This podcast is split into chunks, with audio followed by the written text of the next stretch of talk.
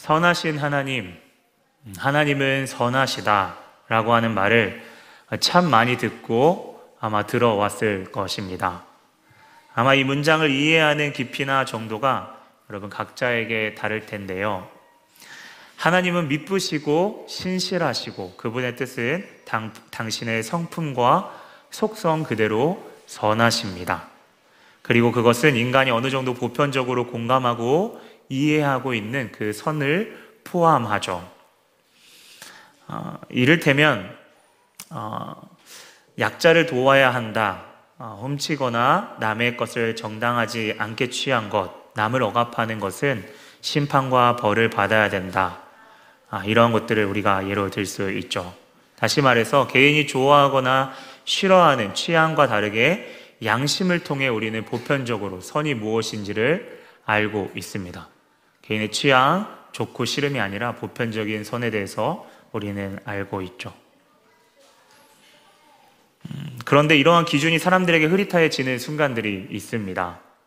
이 악이 창궐하는데, 창궐이 뭔지 아시죠? 이렇게 만연해 있는데, 그래도 내 것, 내 가족의 것을 지키기 위해서 허용해야 하는 그러한 순간들의 그 지점들을 볼 때마다 내적인 이제 갈등이 시작됩니다. 위험한 순간 지금 당장 도와줘야 하는데 이것을 도와주다가 더 많은 피해가 있을 경우에 무엇이 선한지 우리는 고민하는 그런 순간들이 우리 개인에게도 있고 국가 안에도 일어나게 있습니다. 일어나게 되죠. 여러분, 그 가운데 우리는 자연스럽게 인정하게 됩니다. 사실 사람은 온전하게 선할 수 없으며 우리가 현명한 아무리 현명한 사람이라도 그 사람이 선에 대한 기준이 될 수 없다는 사실입니다. 여러분 그래서 하나님이 선하시다라고 하는 문장을 떠올리며 마치 하나님을 손바닥에 놓고 이런 저런 모습을 보니까 아 선하다고 평가하는 이러한 하나님이 선하다라고 이렇게 평가하는 그 태도는 이미 하나님을 온전히 바라볼 수 없습니다. 우리가 우선 그러한 평가할 수 있는 객관적인 존재 그 자격이 안 되기 때문이죠. 그렇게 하나님이 선하심과 그 속의 지혜를 우리는 감히 다 알 수도 없고 어, 감히 정의할 수 없지만 어, 성경의 처음부터 끝까지 일관되게 말하고 있는 것을 통해서 우리는 하나님의 선하심을 생각해 보며 이해하게 되는 하고 고백하게 되는데요. 특별히 우리가 많이 고백하고 알고 있는 하나님의 구원에 대한 그 계획부터 그 계획이 온전히 실행되는 십자가에서 가장 선명하게 나타나고 그 이후에 성령님께서 그 마음 가운데 이제는 그리스도인답게 살아가는 그 모든 지혜와 양육하시는 그 은혜의 깊이를 기억하고 생각할 때에 우리는 그 가운데 그 하나님의 지혜를 발견하고 하나님은 선하시구나라고 고백합니다. 여러분, 그럼에도 불구하고 여전히 우리의 생각의 울타리 밖에서 하나님의 어떠한 속성들을 생각해 볼 때 우리는 알게 모르게 하나님의 그 선하심에 대해서 많은 오해들을 가지고 의문을 이렇게 퀘스천 마크를 찍게 되죠. 그 중에 많이 이야기되어지는 게 바로 진노의 하나님이시며 그래서 그 하나님이 선하신가에 대한 의문이 남아 있습니다. 좀 쉽게 얘기하면 심판과 파괴가 있는 곳에 하나님의 선하심이 존재하느냐입니다. 오늘 우리는 하나님의 선하심을 감히 우리 모두가 어, 이야기 다 이야기할 수 없지만 하나님의 심판 또는 중요한 어, 그 하나님의 심판 가운데 하나님의 선함이 분명히 드러나고 있는 그 심판이 하나님의 선함을 이렇게 나타내는 통로임을 같이 살펴볼 것입니다. 어느 순간 진노하고 복수하는 하나님을 여러분 우리가 그리는 어떠한 수준에서 왜곡하고 생각하였는지 여러분 만약 그렇다면 그 그늘진 곳에서 오늘 말씀을 통해 저와 여러분 같이 함께 그런 오해가 풀리며 그분께 더 가까이 나아가는 시간이 되기를 간절히 원합니다. 여러분 오늘 나움서를 어, 아시는 분 성경을 좀 여러 번 읽으시고 또 어, 성경에 대해서 관심이 있으신 분들은 나운서에 대해서 어, 아실 수 있는데요. 어, 그럼에도 불구하고 모르시는 분들이 어, 있을 거라 어, 생각되고 이 역사적인 배경을 조금 더 나누면 이 나움서를 조금 더 이해할 수 있지 않을까 생각합니다. 여러분 나움서는요 나훔 이것이 먼저 사람 이름일까요? 지역 이름일까요? 네. 네. 사람 이름입니다. 그쵸? 그런데 지역이기도 하다는 이렇게 생각이 이제 가버나훔. 네. 이런 게, 네. 그 연관되어 있다고. 네. 어, 지금 웃으시죠? 저도 처음에 그랬거든요. 주석에 하나의, 예, 그렇게 유치하는 주석가들도 있더라고요. 어쨌든, 네, 이건, 이게 중요한 게 아닙니다, 여러분. 네. 네. 아, 이런 걸로 기억되면 나중에 설교 끝나고 문 밖에 가시는데 가보나 이것만 기억하고 집에 들어가시면 절대 안 되세요. 네. 여러분, 집중하기 위해서. 자, 나움은 선지자의 이름입니다. 여러분, 니누웨 한 번쯤 들어보셨죠? 이 니누웨에 아시리아, 아시리아라는 아수르라고 하는 거대한 제국이 있었습니다. 이 역사를 보게 되면 아시리아, 바벨론, 그렇죠? 그리고 페르시아, 페르시아라고 하는 나라가 메데와 바사라고 하는 나라가 합쳐지면서 페르시아 아닙니까? 그 페르시아 다음에 우리가 알고 있는 헬라, 그 다음에 이제 로마로 이어지는 그런 순서이죠. 그 가운데 아마 고대 아시리아는 그 아브라함 전부터 존재했다고 어, 이렇게 생각 이렇게 고고학자가 이야기하는데요.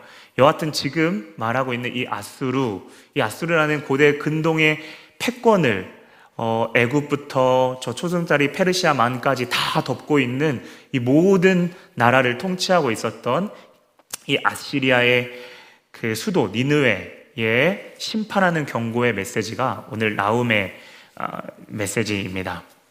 사실 우리는 선지서를 볼때 그냥 우리가 아, 심판의 메시지다라고 생각하고 있지만요.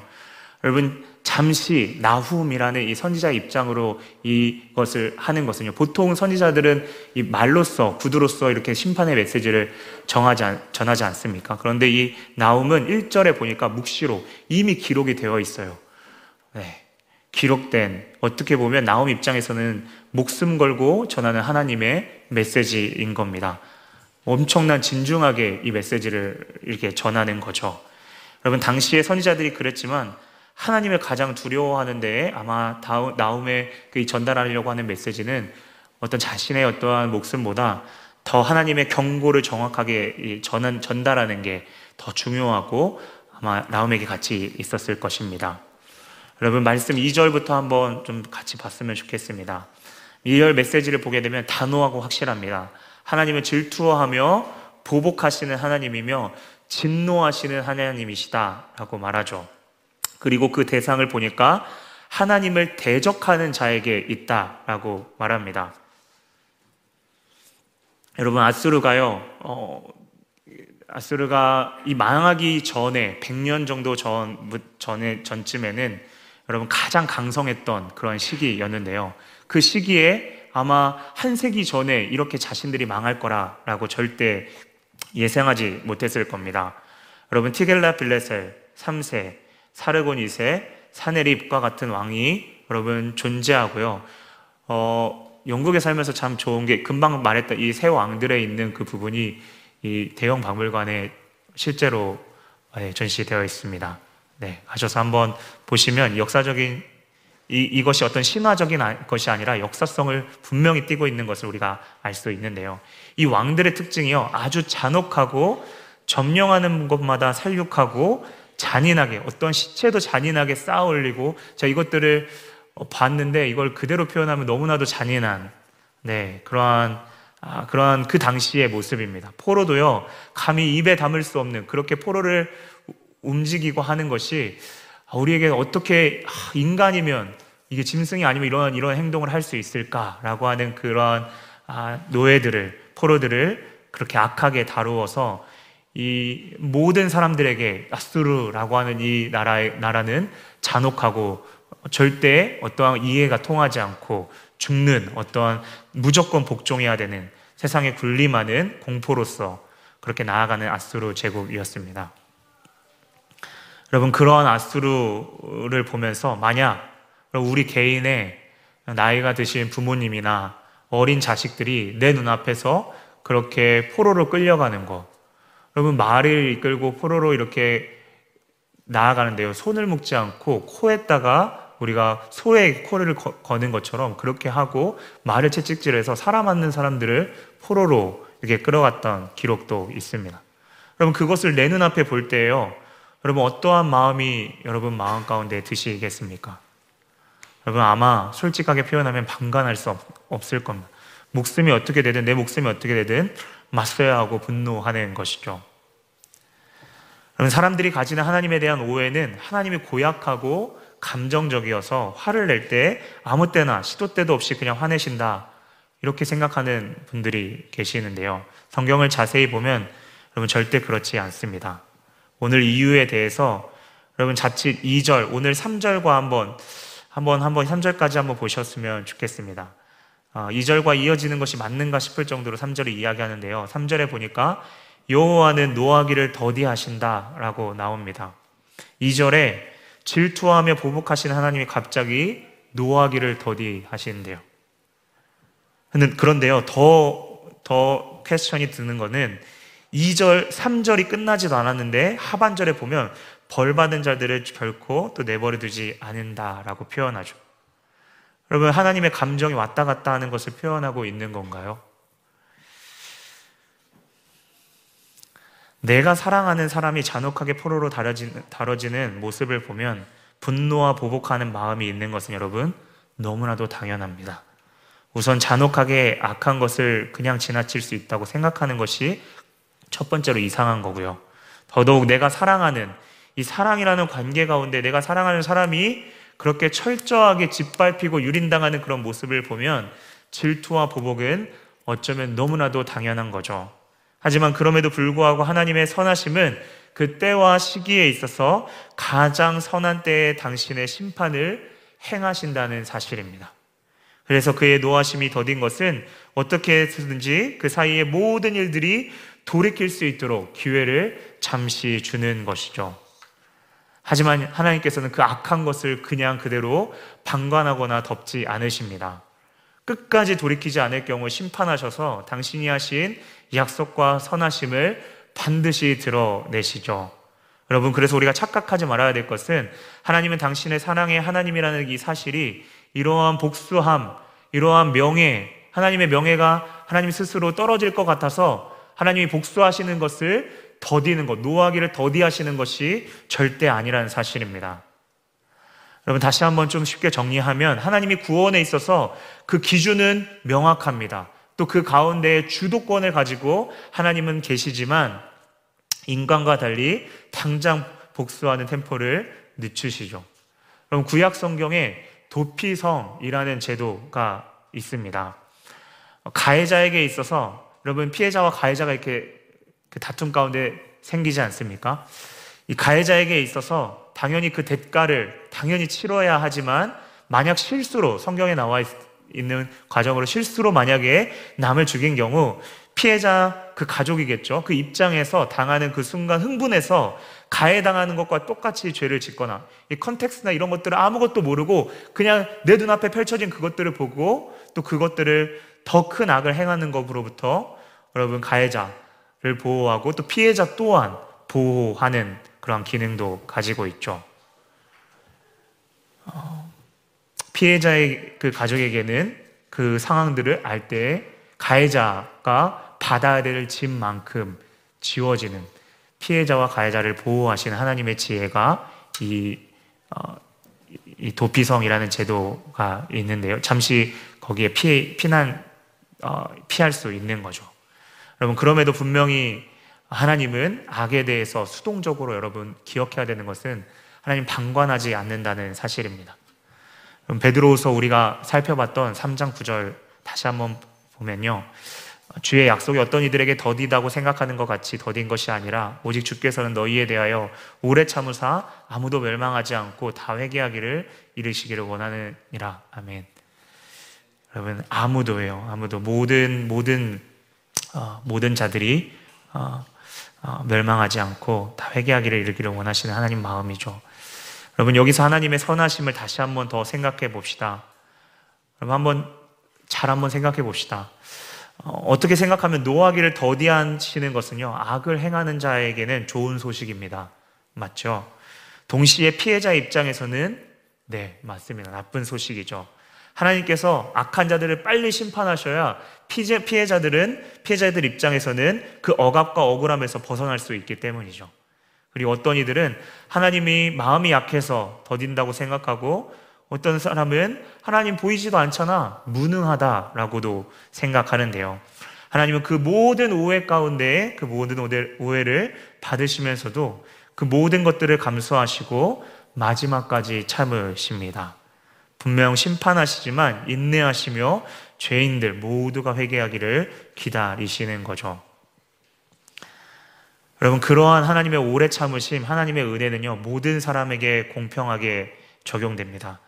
하나님의 자녀니까 더 특별하게 대우한다던가 그렇지 않죠. 공평하십니다.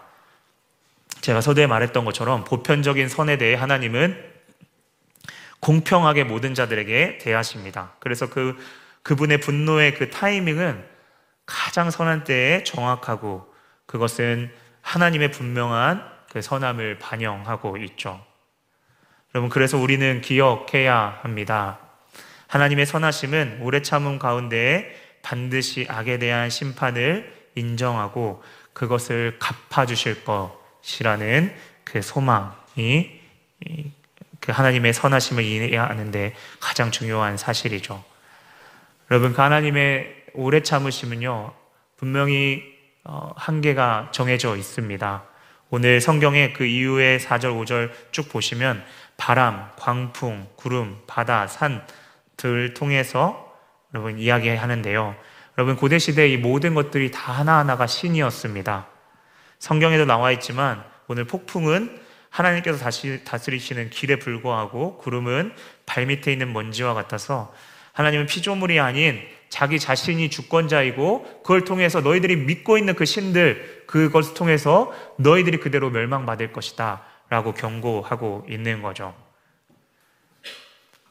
물도 마찬가지입니다. 여러분 잘 아시듯이 물은 깊이를 알 수 없죠. 언제 어떻게 가장 그 당시 고대 사람들에게 두려운 신줄 중에 하나였는데요. 여러분 너희가 그 물을 모두 다 말리면서 하나님께서 너희가 진짜 두려워할 분은 하나님이고 그래서 심판자, 주권자, 성경에서 말하는 사사가 바로 하나님이시다. 재판관이 하나님이시다라고 말씀하고 계신 겁니다. 여러분 분명 이 말씀은요 니느웨를 향한 경고이지만 이 말씀을 듣는 사람은 유다인들이었습니다. 솔직히 유다 사람들도요 여러분 할 말은 더더욱 없습니다. 정도의 차이는 있을 수 있지만 하나님께 범죄하는 은밀한 모습, 유다의 모습은요 아스로와 다를 바 없는 상황이었죠. 여러분 어, 아스루의 이후에 이제 히스기야나 유다에 보면 요시아와 같은 어, 하나님의 합한 자도 있었지만 대부분 우상을 섬기면서 여러분 회개하라고 할 때 그 말을 듣기는커녕 다른 대국을 의지하고 이방인들을 섬기는 그 신, 음란하고 또 그 가운데 아이들의 제사를 바치면서 아이들의 비명이 비명을 지르게 산 아이들을 이렇게 그 불 가운데 지나가게 하는 그 비명이 그 신들을 자극하게 한다 생각하고 그렇게 이방인 신들을 섬겼던 이스라엘 백성들이었습니다. 어떻게든 자기의 방식으로 행하고 그렇게 아, 그렇게 살아가는 사람들이었죠. 이러한 그들에게 분명한 하나님의 심판의 메시지, 오늘 아수를 향한 여러분 심판의 메시지는요, 이스라엘 백성들에게 또한 거울로서 분명 하나님의 오래 참으심이 아, 회개할 기회를 하나님이 주시는구나. 진짜 우리가 돌이켜야 되는구나. 라고 하는 그 마음을 품게 했을 겁니다.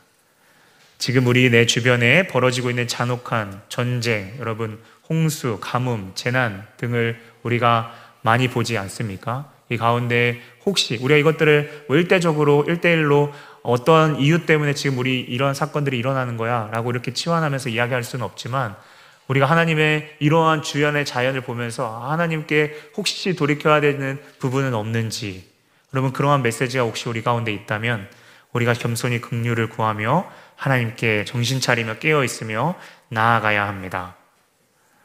여러분 한 세기 만에 망할 줄 몰랐던 아수르처럼요 이 세상이 멸망할 여러분 어떻게 이것을 여러분 그 여러분 세상이 멸망하는 그 부분에 있어서 아수르 사람들은요, 절대 그렇게 생각하지 않았을 겁니다.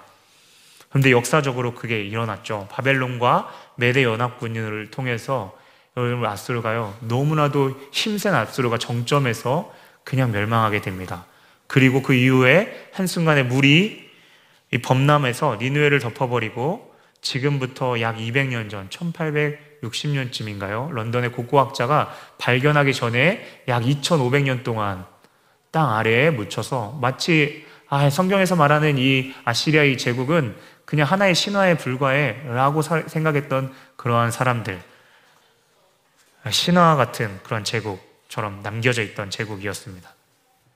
여러분, 그런 면에서 우리도 성경을 믿지만 어느 순간 우리가 진심으로 의존하는 것이요.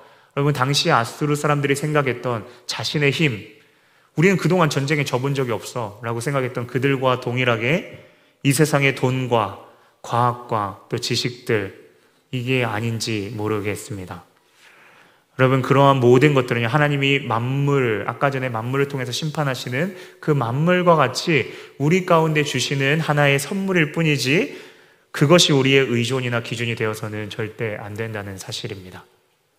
그래서 하나님께서 원하시는 회, 회개는요, 내가 잘못한 것을 고백하고 그 이후에 여전히 내 방식대로 살아가겠다.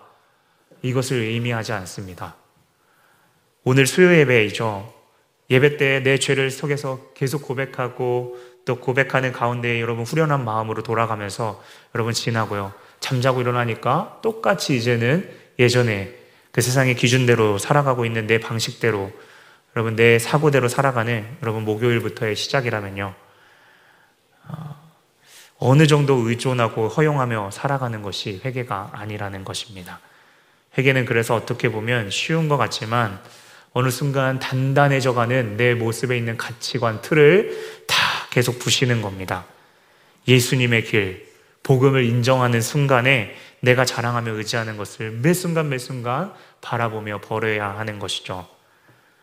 여러분 그렇게 내 죄, 죄, 죄의 연약함들을 다 드러내고 그 치부를 드러내면 그 민낯 가운데 참을 수 없는 그 고통을 우리가 느끼고 느끼고 고통스러울 것을 우리가 알지만 회개하게 하도록 하시는 그 성령님의 그 놀라운 지혜는 그 진리가 말하고 있는 그 삶이 너무나도 분명하고 그 길이 귀하기에 그것을 따르는 것은 힘들지만 그 길을 선택하고 그대로 쭉 나아가겠다는 결단입니다. 하나님께 피하는 것, 하나님께 달려가는 것, 죄가 하나님의 마음을 찢는 것이라 생각하며 아파하고 하나님이 원하시는 길에 외롭지만 믿음으로 서겠다라고 계속해서 주님 앞에 나아가는 것이 정말 회개인 거죠. 성경은 이후 반복적으로 악인을 철저하게 심판하시는 하나님의 모습을 그립니다. 그들을 온전히 멸하신다. 여러분 성경이 오늘 보니까 마지막에 진멸하고 뿌리 뽑는다라고 말합니다. 마치 여러분 쭉정이처럼 추수하고 남겨진 그 죽정이를 그러니까 죽정이가 태워지는 것처럼 완전히 태워 없어질 것이라는 것. 여러분 그 가운데 여전히 11절을 보면 사악한 것을 권하는 자가 있다고 하는데요. 어떤 사람들은 이 사람을 히스기야의 때 쳐들어왔던 이 사내립과 장군 납사게를 이야기하지만 더 크게 보면 하나님을 대적해서 계속해서 유혹하는 자들을 이야기할 수 있습니다. 우리가 주님 편에 딱 서려고 할 때에 비웃으면서 우리를 하나님을 가볍게 여기며 세상을 기준으로 그러면 어느 정도 살 것을 계속 우리 가운데 유혹하며 권하는 거죠. 그럼 그때만 우리가 어떻게 나아가야 하나요? 주님을 바라봐야 하죠. 성경은 계속해서 그들이 비록 강하고 많을지라도 반드시 멸절당할 것이다 라고 말합니다. 여러분, 하나님이 선하시기에 이러한 포악한 통치자들, 이 죄악을 조금도 용납하지 않고 하나님의 백성으로서 내가 그분을 선택하고 따르겠다라고 하는 그 자들을 그 자들을 괴롭히는 자들을 어, 하나님께서는 절대 용납하지 않으실 것을 약속하신 겁니다. 왜냐하면 하나님을 선택하고 따르는 자들을 자들이 고통받고 있는 것을 보는 것은 하나님에게도 하나님의 명예를 짓밟는 것이기 때문입니다. 여러분 그렇다면요 지금까지 긴 하나님 그 설교를 통해서 우리가 하나님의 어떠하심과 이 일장을 살펴봤는데요. 우리가 교회에 나와서 이렇게 하나님의 하나님의 어떠한 분이시고 그분이 선한 것을 왜 계속 우리가 기억하고 깊이 생각하고 묵상해야 하나요? 여러분 그분과 왜 관계를 맺기 힘써야 하나요? 여러분 기도하면서도 미안하지만 믿지 않으면서 아, 뭐 아니면 되겠지 기도하면 뭐 아니면 되겠지 되긴 되겠지 무엇인가 좀 더 나아지겠지라고 하는 여러분 그런 걸로 기도를 생각하고 기도하시는 분이 네, 계실지 않을 줄 압니다. 여러분 기도는 복권이 아니죠. 그러면 우리가 하나님의 대한 속성과 성품을 여러분 아는 그 가운데 하나님의 허락해 주시는 우리 가운데 은혜가 무엇인가요? 구약 성경에 보면 내 백성이 하나님에 대한 아는 지식이 없어서 망한다고 했습니다. 여러분 그 지식은 단순한 지식이 아니라 하나님과의 깊은 교제입니다. 우리가 하나님이 어떠한 분이신지를요 깊이 알때 여러분 그분을 신뢰하게 됩니다. 그분이 왜 진노하시고 무엇을 싫어하시는지 알때 그분과 깊은 관계 가운데 더 깊은 신뢰의 기도로 나아갈 수 있습니다. 부모에게 예를 들면 아빠가 어떤 성품인지 알고 아빠에게 다가가는 아이의 모습은요, 이 상황에서 어떨 것이다 라는 것이 분명하여서 신뢰하면서 의지합니다. 때로는 아빠가 엄하게 혼내지만 그 마음에 사랑이 있고 받아주는 사랑이 일관적이면 아이는 가장 힘들 때에 부모에게 힘들지만 그 이야기들을 꺼내 놓습니다. 여러분, 돌아온 탕자 이야기에서 둘째 아들이요, 아버지께 돌아가는 것이 아버지가 어떠한 분이신지를 믿었기 때문에 그가 돌아가지 않았을까요? 여러분, 오히려 일관성 없는, 여러분, 사랑의 하나님을 착각하거나 선하신 하나님을 착각해서 그 일관성 없는 다 용인하시거나 허용하시는 것. 여러분, 아이의 입장에서도요, 부모가 만약 그렇게 되면 자꾸 헷갈리고 혼란스럽습니다. 하나님의 진노는 감정에 따라 여러분 어, 그것들을 어, 하나님 그것들을 주장하고 어, 그렇게 행하시는 분이 아니라는 사실을 우리는 다시 한번 생각해야 합니다. 분명 하나님께서 우리를 대하는 방식은요. 성경은 미쁘시고 신실하시다라고 말하고 있습니다. 일관성이 있으신 거죠. 우리로 하여금 온전히 아, 그분은 그러한 모습들을 계속 우리 가운데 비춰주시면서 나를 더 의지하라, 나만 의지하라 라고 주님은 어, 말씀하고 계시죠. 그러면 하나님을 알면 그렇게 알아갈수록 어, 하나님이 곁에 계시다는 사실, 언제나 함께 하신다는 그 사실을 알기에 우리는 신뢰하며 나아갈 수 있습니다. 그리고 그분의 선하심은 당장 우리 가운데에 우리 앞에 눈앞에 펼쳐지는 악함이 우리의 삶을 억압하고 허용하도록 또 권유하고 그런 악한 그러한 마음들이 사단이 우리 가운데 어, 그것들을 유혹할 때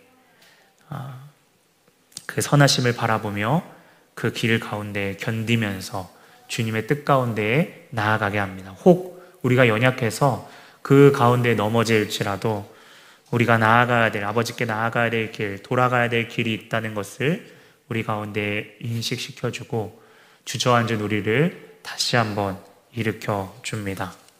오늘 성경은요, 하나님께서 우리의 요새가 되시고 산성이시기에 그분을 알면 알수록 그분을 거하고 그분께 나아가는 그분을 알고 더 깊이 알아가면 알아갈수록 안전하게 거하는 아, 그분이 우리의 소망 되심을 분명히 이야기합니다.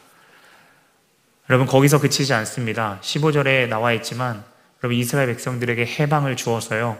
우리가 그분을 계속해서 진정으로 바라보는 진정한 자유 가운데에 기뻐하고 아, 하나님은 그렇게 선하신 분이시구나. 계속 예배하게끔 하고 하나님 안에 사모하는 마음을 계속 부어 주시는 겁니다. 여러분 제가 어, 종전에도 이야기했지만 어, 이스라엘에게는 어쩌면 여러분 아수르하고 크게 다르게 다르지 않게 그 연약함들이 보여지죠. 어쩌면 이들에게 주어지는 해방이 사치라고 여겨지지만 하나님은 그들이 그들의 눈물을 닦아주시고 너희가 그 주 앞에 나아갈고 주님 주님의 뜻 가운데 온전히 거하는 그 가운데 위로의 날을 예, 허락하실 것이다. 그리고 역사적으로 그 날을 실제적으로 이스라엘에게 허락하셨죠. 여러분 그래서요 마지막으로 중요한 것은 우리도 이 사실을 실제로 믿고 나아가는 것이 여러분 중요한데요. 여러분이 이 예배당의 문 밖에 이제는 나가보시고 여러분 생각해 보십시오. 설교 때는 아, 그렇게 기도하면서 내가 이렇게 살아야겠다. 라고 다짐하지만 여러분 솔직히 그게 쉽지 않습니다. 여러분 제가 이 말씀을 한 주간 또 묵상하면서 내 말씀을 계속 이 말씀을 계속 때마다 떠올리면서 내 삶으로 먼저 살아내고 있는지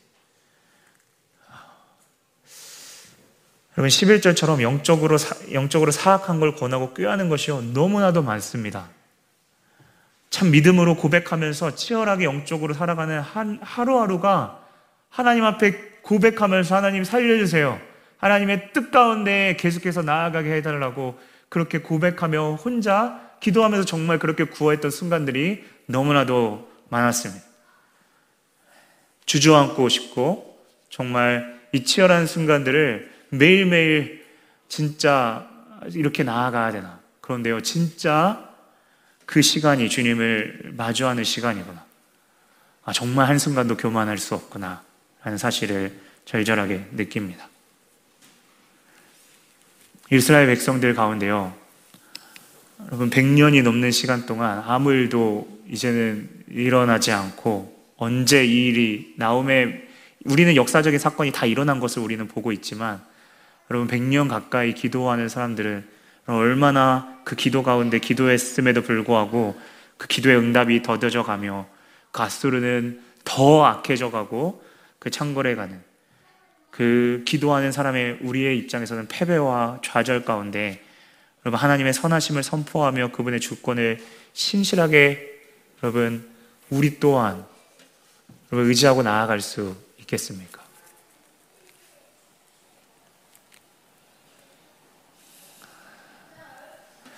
여러분 정말 이 말씀이요 어떻게 보면 다 아는 말씀일 수 있습니다. 그런데 우리의 삶에서 하나님을 의지하는 것이 무엇이고 우리의 마음과 생각을 끊임없이 싸울 때 붙잡아 주시는 그 하나님을 경험하는 한 주가 되기를 정말 간절히 원합니다.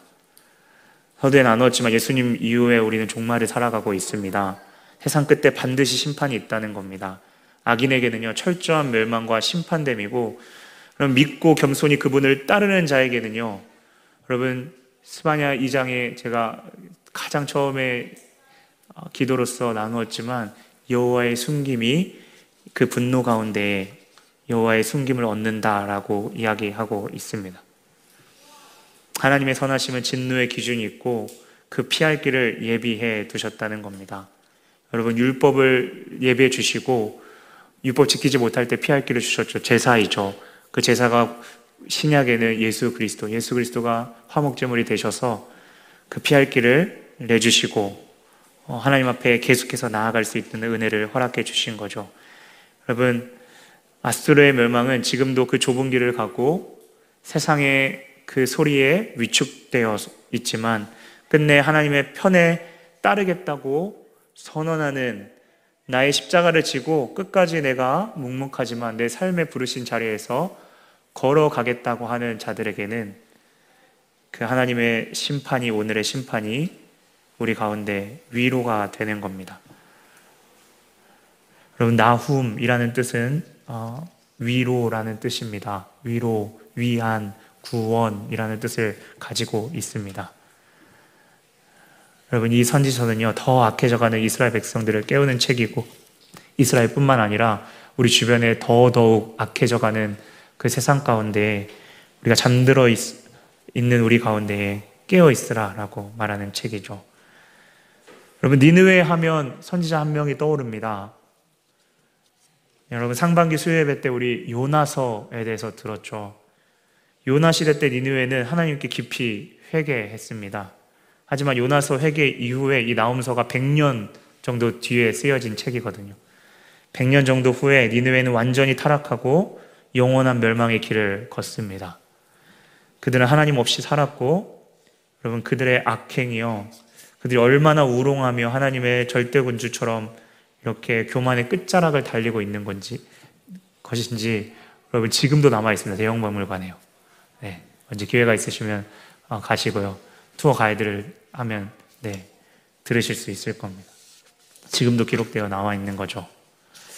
어느 순간 하나님을 떠난 여러분 우리의 마음이라면요 먼저 우리가 주어진 하나님의 그 심판 우리 당장에는 보이지 않지만 먼저는 우리가 우리 또한 이 아수르를 반면교사 삼아서 하나님 앞에 혹시 돌이켜야 되는 부분은 없는지 우리가 이 기도 가운데 나아가기를 원합니다. 그리고 하나님께 나아가는 그 가운데 때때로 내 마음이 무거워져서 포기하고 싶고 이 길을 걸어가야 되나, 나 혼자만 걸어가는 것 같은데, 라고 생각할 때 우리가 하나님을 바라보며 이 나움설가 우리 가운데 우리 모두에게 하나님의 귀한 위로가 되기를 원합니다. 하나님께서 그래서 우리 가운데요, 책망하시고 때때로 진노하시는 것은 우리 가운데 부끄러움으로만 이렇게 머물고 남아 있게 하는 것이 아니라 우리 큐티에서도 이렇게 나누었죠. 오직 우리를 사랑하는 자녀로서 돌이키기를 지금도 권하시는 겁니다. 그분의 잔치를 잔치에 초청하는 거죠. 여러분 그래서 하나님의 선하심을 우리가 깊이 알고 그 풍성하심을 온전히 아는 것은 하나님께 더 나아가게 하는 은혜인 겁니다. 그 은혜를 기억하는 가운데 우리 눈앞에 있는 아직도 끊임없이 일어나고 있는 전쟁, 또 어, 정말 인간으로 절대 손 쓸 수 없는 그러한 아, 그 자연의 그 재해를 통해 고통받는 사람들을 통하여 하나님이 그 가운데 선하게 일해 주시기를 믿음으로 우리가 계속해서 기도하며 간구하십시다. 그렇게 신실하신 하나님, 여러분 선하신 하나님을 여러분 깊이 더 알아가는 남은 한 주 되시기를 주님의 이름으로 축원합니다. 아멘.